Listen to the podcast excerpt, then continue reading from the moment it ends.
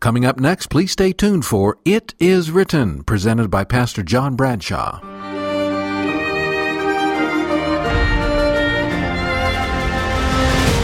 This is It Is Written. I'm John Bradshaw. Thanks for joining me. The book of Revelation puzzles a lot of people. It uses a lot of symbolic language, and so you read about a beast that rises up out of the sea and another that rises up out of the earth. You read of seven thunders and seven plagues and seven seals and seven trumpets, and if you wanted to, you could choose to just move on to something simpler. But the book of Revelation contains plenty that is straightforward and easy to understand. And you'd expect that because it opens by saying that it is the revelation of Jesus Christ. The whole point of the book is to reveal Jesus. It tells of his final victory over sin and rebellion. He's portrayed as returning to the earth as King of Kings and Lord of Lords in chapter 19. And his return to the earth is also spoken of in the first chapter of Revelation, where it says, Behold, he is coming with clouds, and every eye will see him. So clearly, this is a book that's given to inspire hope. In fact, it opens by saying that there's a blessing for those who read Revelation, who hear it, and keep what they read. That's a clear reference to obedience and to surrendering the life to Jesus. The fifth verse of the book speaks of the plan of redemption.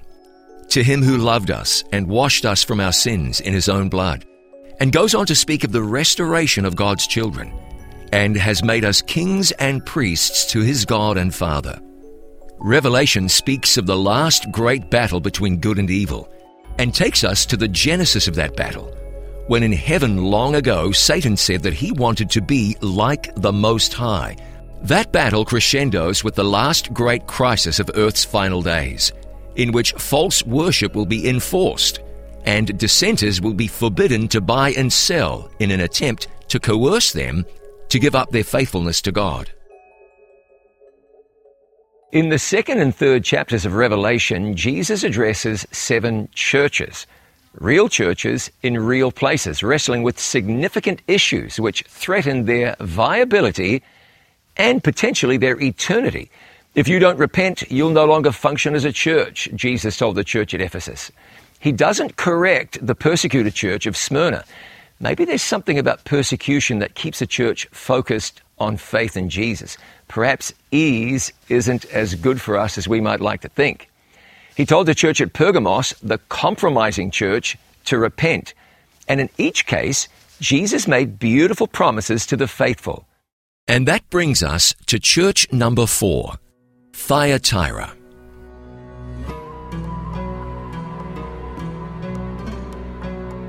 There's not much left of the ancient city of Thyatira. All that remains of this once thriving settlement is a small area that's about the size of a city block, maybe even smaller. And houses and shops have been built on the land where the city once stood. Today it's known as a producer of olives, olive oil, and tobacco, about 10% of the tobacco produced in Turkey. Thyatira was an important center for trade and commerce thanks to its strategic location on the main road. Over the centuries, it was conquered by a number of different empires, including the Persians under Cyrus in the 500s BC, Alexander the Great, the Seleucid Empire, and the Attalid Kingdom of Pergamos until it finally fell under Roman rule. Under the Romans, Thyatira thrived and grew. And this is interesting. In Daniel chapter 2, there's a prophecy that proves to be foundational for both Daniel and the book of Revelation. Here's what happened. The Babylonian king Nebuchadnezzar had a dream in which he saw an image, a statue, made of various metals. Daniel explained to the king that the image had a head of gold, a chest of silver, a midsection of brass, legs of iron, and feet of iron and clay. And they represented kingdoms that would rise and fall. First, Babylon, Nebuchadnezzar's kingdom, then Medo Persia, then Greece under Alexander the Great, and then Rome. In Thyatira, you see all that Babylon ruled first, although it didn't extend up here into western Turkey. But then Medo Persia governed this area, and then Greece, and then Rome, just as Daniel 2 said. In Daniel chapter 7, Greece is represented by a leopard with four heads. This is because after Alexander the Great died, four of his generals divided the empire among themselves. One of those generals, Seleucus, ruled in Thyatira. Interestingly, in Daniel chapter 8, we see a similar sequence of kingdoms, except for the already fallen Babylon. Chapter 7 also introduces the concept of the little horn, which represents the Antichrist. It's important to remember that the Bible is rooted in history, and understanding history is key to interpreting its prophecies accurately. Thyatira became famous during Roman times for its purple cloth. In the city's ruins, you can find inscriptions speaking of a guild of purple dyers in this city as well as for bronze smiths, slave dealers, wool workers, potters, tanners, coppersmiths, and others. These guilds were associations of craftsmen and merchants formed to protect their interests, something akin to trade unions. But the existence of the guilds presented Christian believers with a major problem. We'll look at that in just a moment.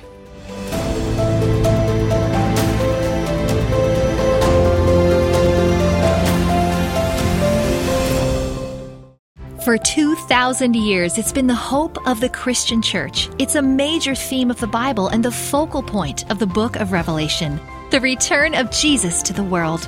Call now for your free copy of The Soon Return of Jesus. Learn what the Bible says on this vital subject and untangle many modern myths. Call 800 253 3000. That's 800 253 3000. Or visit us online at iiwoffer.com. Planning for your financial future is a vital aspect of Christian stewardship. For this reason, It Is Written is pleased to offer free planned giving and estate services. For information on how we can help you, please call 800 992 2219. Call today or visit our website, hislegacy.com. Call 800 992 2219. Thanks for joining me on It Is Written. The ancient city of Thyatira in western Turkey is the fourth church addressed by Jesus in his messages to the seven churches of Revelation. It was a city that was impacted by a collection of guilds. These were business organizations that represented craftsmen and business people. The guilds were very influential in Thyatira. They impacted not only the city's political and economic life, but also social and religious circles. Anyone pursuing a trade had to be a member of a guild. And that was problematic for Christians, as each guild was dedicated to a pagan god who would be honored at guild functions. Their banquets were sordid affairs that not only featured food offered to idols, but also sexual immorality. So Christian business people or craftsmen or women were confronted by a dilemma. Participate in pagan worship and gross immorality and be in, or refuse to take part and be out. Renounce your faith and earn a living, or stick to your faith and face real hardship. Now, that same dilemma surfaces again later in Revelation. In chapter 13, people on earth's last days will be forced to choose between buying and selling and receiving the mark of the beast. Those are tough choices, but God calls us to faithfulness. Remember, God Himself said back in the days of Eli the priest, Them that honor me, I will honor. Christianity seems to have taken root in Thyatira at a very early point in church history. While there's no record in the New Testament of the apostles actually visiting Thyatira, it's entirely possible that they did. The Bible says that while Paul was in Philippi, he met a seller of purple cloth by the name of Lydia, the first convert to the Christian faith on the continent of Europe. Lydia was a native of Thyatira, and she was obviously pretty successful, as her home was large enough to host the Apostle Paul's missionary team. The purple cloth produced in Thyatira was well known. An inscription as far away as Thessalonica in Greece mentions a man of Thyatira who had been honored by the purple dyers of that city. You'd probably consider Thyatira to be the least important town of those in which the seven churches were located. But the message from Jesus to the church of Thyatira is the longest of the letters to the seven churches. It's also one of the most severe. And to the angel of the church in Thyatira, write These things says the Son of God, who has eyes like a flame of fire, and his feet like fine brass. I know your works, love, service, faith, and your patience. And as for your works, the last are more than the first. Nevertheless, I have a few things against you, because you allowed that woman Jezebel, who calls herself a prophetess, to teach and seduce my servants to commit sexual immorality and eat things sacrificed to idols. And I gave her time to repent of her sexual immorality, and she did not repent. Indeed, I will cast her into a sickbed, and those who commit adultery with her into great tribulation, unless they repent of their deeds. I will kill her children with death. And all the churches shall know that I am he who searches the minds and hearts, and I will give to each one of you according to your works. Now to you I say, and to the rest in Thyatira, as many as do not have this doctrine, and who have not known the depths of Satan, as they say, I will put on you no other burden. But hold fast what you have till I come. And he who overcomes and keeps my works until the end, to him I will give power over the nations. He shall rule them with a rod of iron. They shall be dashed to pieces like the potter's vessels, as I also have received from my Father. And I will give him the morning star. He who has an ear, let him hear what the Spirit says to the churches. At the start of each message to the seven churches, Jesus describes himself in various ways. Here he refers to himself as the Son of God, who has eyes like a flame of fire and his feet are like brass. He declares his divinity. Remember, Revelation is the revealing of who Jesus is, and the Thyatirans are reminded that he is the Son of God. And he's the one whose eyes are like a flame of fire. That's a description for Jesus that we find later on in the book of Revelation at the time of his return to this earth. I've mentioned before that the evidence from the historical record indicates that these messages were not only intended for the churches in Asia Minor to which they were sent, but also for successive periods of Christian history. We saw this particularly in the message to the church of Smyrna, which spoke prophetically of the 10 year persecution in the reign of the Roman Emperor Diocletian. The message to Pergamos gives evidence of its application to the period in which the early church compromised its integrity for the sake of acceptance by the culture of its day. And now the message to Thyatira gives evidence of its prophetic application to the medieval church, both to the faithful Christians who kept their faith in the midst of terrible persecution, and the apostate majority who corrupted their faith before the world. First, we find Jesus praising his striving faithful. I know your works, love, service, faith, and your patience. This was a time in which committed Christians were forced into exile when their possessions were confiscated, their words misrepresented, and their bodies often subjected to torture and death. Many of them traveled to distant lands, sharing copies of the scriptures. They had to endure the worst that any human could suffer. So the Christians who suffered during this time are saluted by Jesus for their patience. The reason he says that the last works of these suffering saints will be more than their first is because persecution and trial bring refinement and character development. Those whose faith had been preserved during this time offered a witness to the world of greater faithfulness and integrity because of what they had endured. But Jesus had some very different words for those who had perverted the Christian message during the same time. He says that this church had permitted that woman Jezebel to teach and seduce my servants.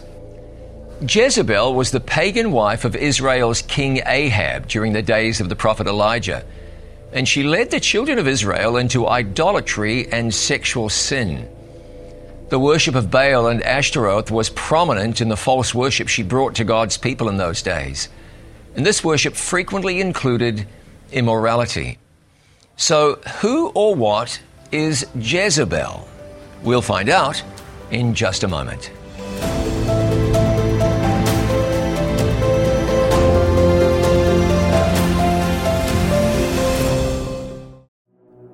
I know your works and where you dwell. These are some of Christ's first words to the ancient church of Pergamos. Pergamos was filled with pagan temples, one of which was dedicated to a god whose symbol was a serpent. So, what did Jesus have to say to early Christians in Pergamos? You hold fast to my name and did not deny my faith, even in the days in which Antipas was my faithful martyr. But I have a few things against you. What pitfalls could a church that had been so recently delivered from persecution stumble into? And what does Christ promise to those who overcome? Find out by watching The Seven Churches of Revelation, Pergamos, and learn how you can be among the overcomers. The Seven Churches of Revelation, Pergamos, brought to you by It Is Written TV. Thank you for remembering that It Is Written exists because of the kindness of people just like you. To support this international life changing ministry, please call us now at 800 253 3000. You can send your tax deductible gift to the address on your screen, or you can visit us online at itiswritten.com. Thank you for your prayers and for your financial support. Our number again is 800 253 3000, or you can visit us online at itiswritten.com. The early Christian church in Thyatira had a growing problem. They'd begun blending the worship of God with the worship of pagan gods. This was serious, and so God brings it up in his message to the church. Jesus rebukes Christians in Thyatira for allowing the introduction of pagan teachings.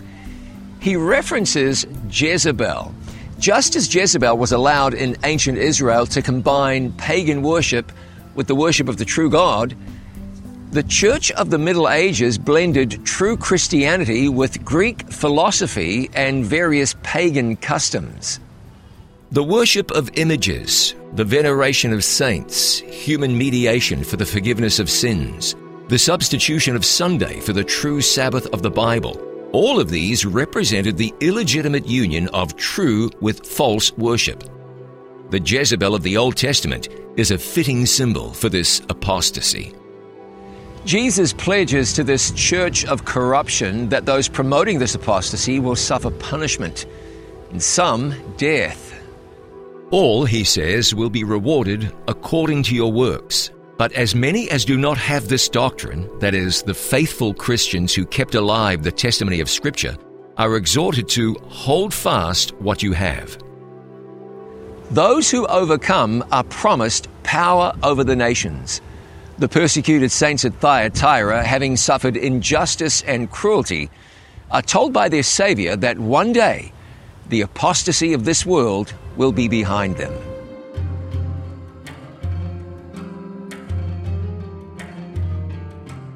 Next, we're headed to the sixth church of Revelation, the Church of Philadelphia. It's located southeast of Sardis and northwest of Laodicea. The name of the city, Philadelphia, means one who loves his brother or brotherly love. There's not much left today of ancient Philadelphia. Throughout the city here, you can find remnants of the old city walls. Way out there, there are some leftovers of what was once a theatre and perhaps a stadium, but this is really it. What you see here are remnants of a Christian church, not that church, not the one John wrote to. This church dates to around the 6th century And you get the idea that it was clearly a very impressive structure in its day. When Polycarp, the bishop of Smyrna, was martyred for his faith in the second century, it's said that 11 Christians from Philadelphia were martyred with him. Like the message to the church of Smyrna, the letter to the church of Philadelphia contains no rebukes, only praises. And to the angel of the church in Philadelphia, write These things say he who is holy, he who is true, he who has the key of David, he who opens and no one shuts, and shuts and no one opens. I know your works. See, I have set before you an open door, and no one can shut it. For you have a little strength, have kept my word, and have not denied my name. Indeed, I will make those of the synagogue of Satan who say they are Jews and are not, but lie. Indeed, I will make them come and worship before your feet, and to know that I have loved you. Because you have kept my command to persevere, I will also keep you from the hour of trial which shall come upon the whole world, to test those who dwell on the earth. Behold, I come quickly. Hold fast what you have, that no one may take your crown. He who overcomes, I will make him a pillar in the temple of my God, and he shall go out no more. I will write on him the name of my God, and the name of the city of my God, the New Jerusalem, which comes down out of heaven from my God. And I will write on him my new name. He who has an ear, let him hear what the Spirit says to the churches. In AD 17, the city suffered terrible damage from an earthquake. Maybe this is the basis for Jesus' promise to the church in Philadelphia He who overcomes, I will make him a pillar in the temple of my God, and he shall go out no more. The idea of an open door is mentioned by Paul with some frequency in the New Testament. He said that at Ephesus, a great and effective door has been opened to me, although he pointed out there are many adversaries. He said a door was open for him to preach the gospel in Troas, and he asked the Colossian church to pray that God would open to us a door for the word to speak the mystery of Christ. Looking now at Philadelphia as representative of the church at the end of the Dark Ages, this is a time period of those who witnessed the end of a time of great persecution. There was a door open before that church, the door to share the gospel of Jesus. And as Jesus is in heaven as high priest, it could be said this was a door open to the sanctuary in heaven from where he ministers the merits of his shed blood. There's never been any evidence uncovered of there having been a synagogue here in Philadelphia. Nevertheless, Jesus refers to the synagogue of Satan. What he's doing is describing those who falsely profess the Christian faith, those who claim to be spiritual Jews but are not. Ultimately, they'll acknowledge the error of their ways and recognize that those they had despised for their fidelity were right after all.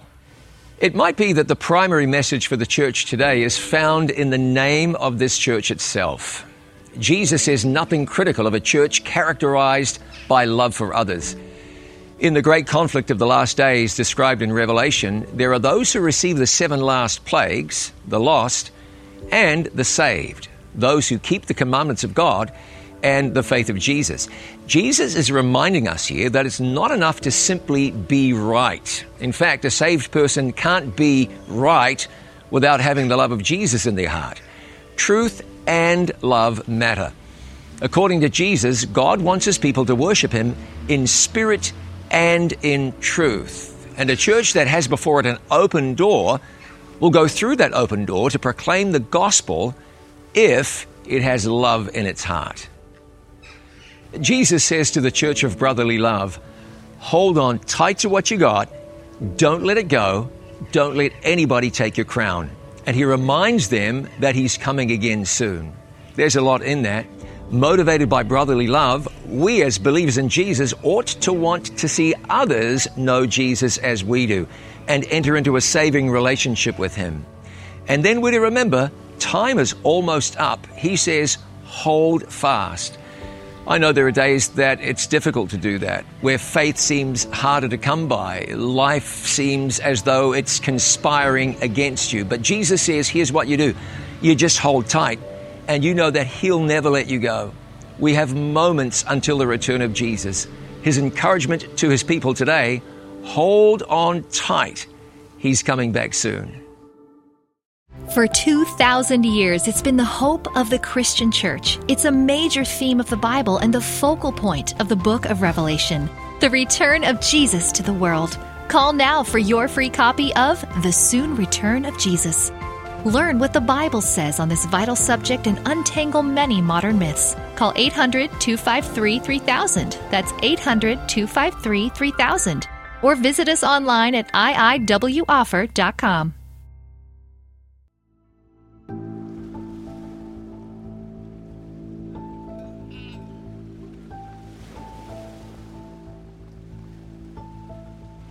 The Apostle John was exiled here to the island of Patmos. It was John who wrote the Gospel of John, the epistles, 1st, 2nd, and 3rd John, and here on Patmos he wrote the book of Revelation.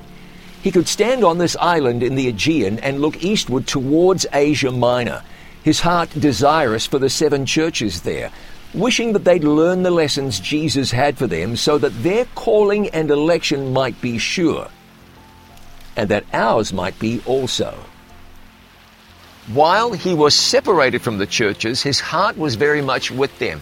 While we are separated physically from God, God's heart is still very much with you, and he wants you to receive the blessings that the book of Revelation speaks of, and to be ready for that great day when Jesus returns to take you home.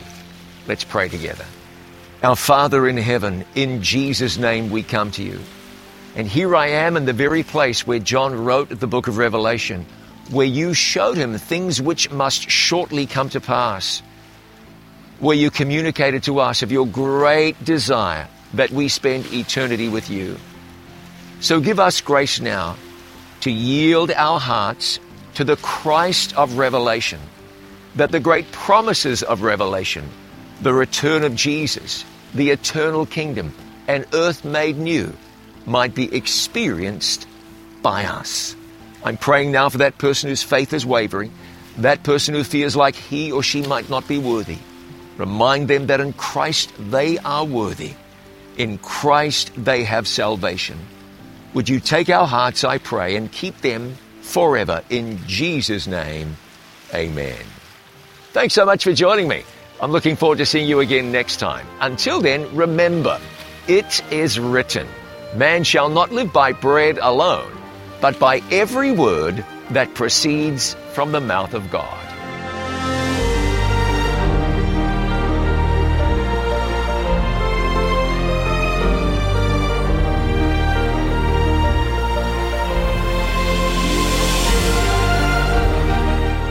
You've been listening to It Is Written, presented by Pastor John Bradshaw. We hope you have been blessed and that your faith in God has been renewed. Join us again next week at the same time on this station for It Is Written with John Bradshaw. This program was produced by It Is Written, all rights reserved. It Is Written is a faith based ministry. Thank you for your letters and continued support. For more information, please visit our website, itiswritten.com.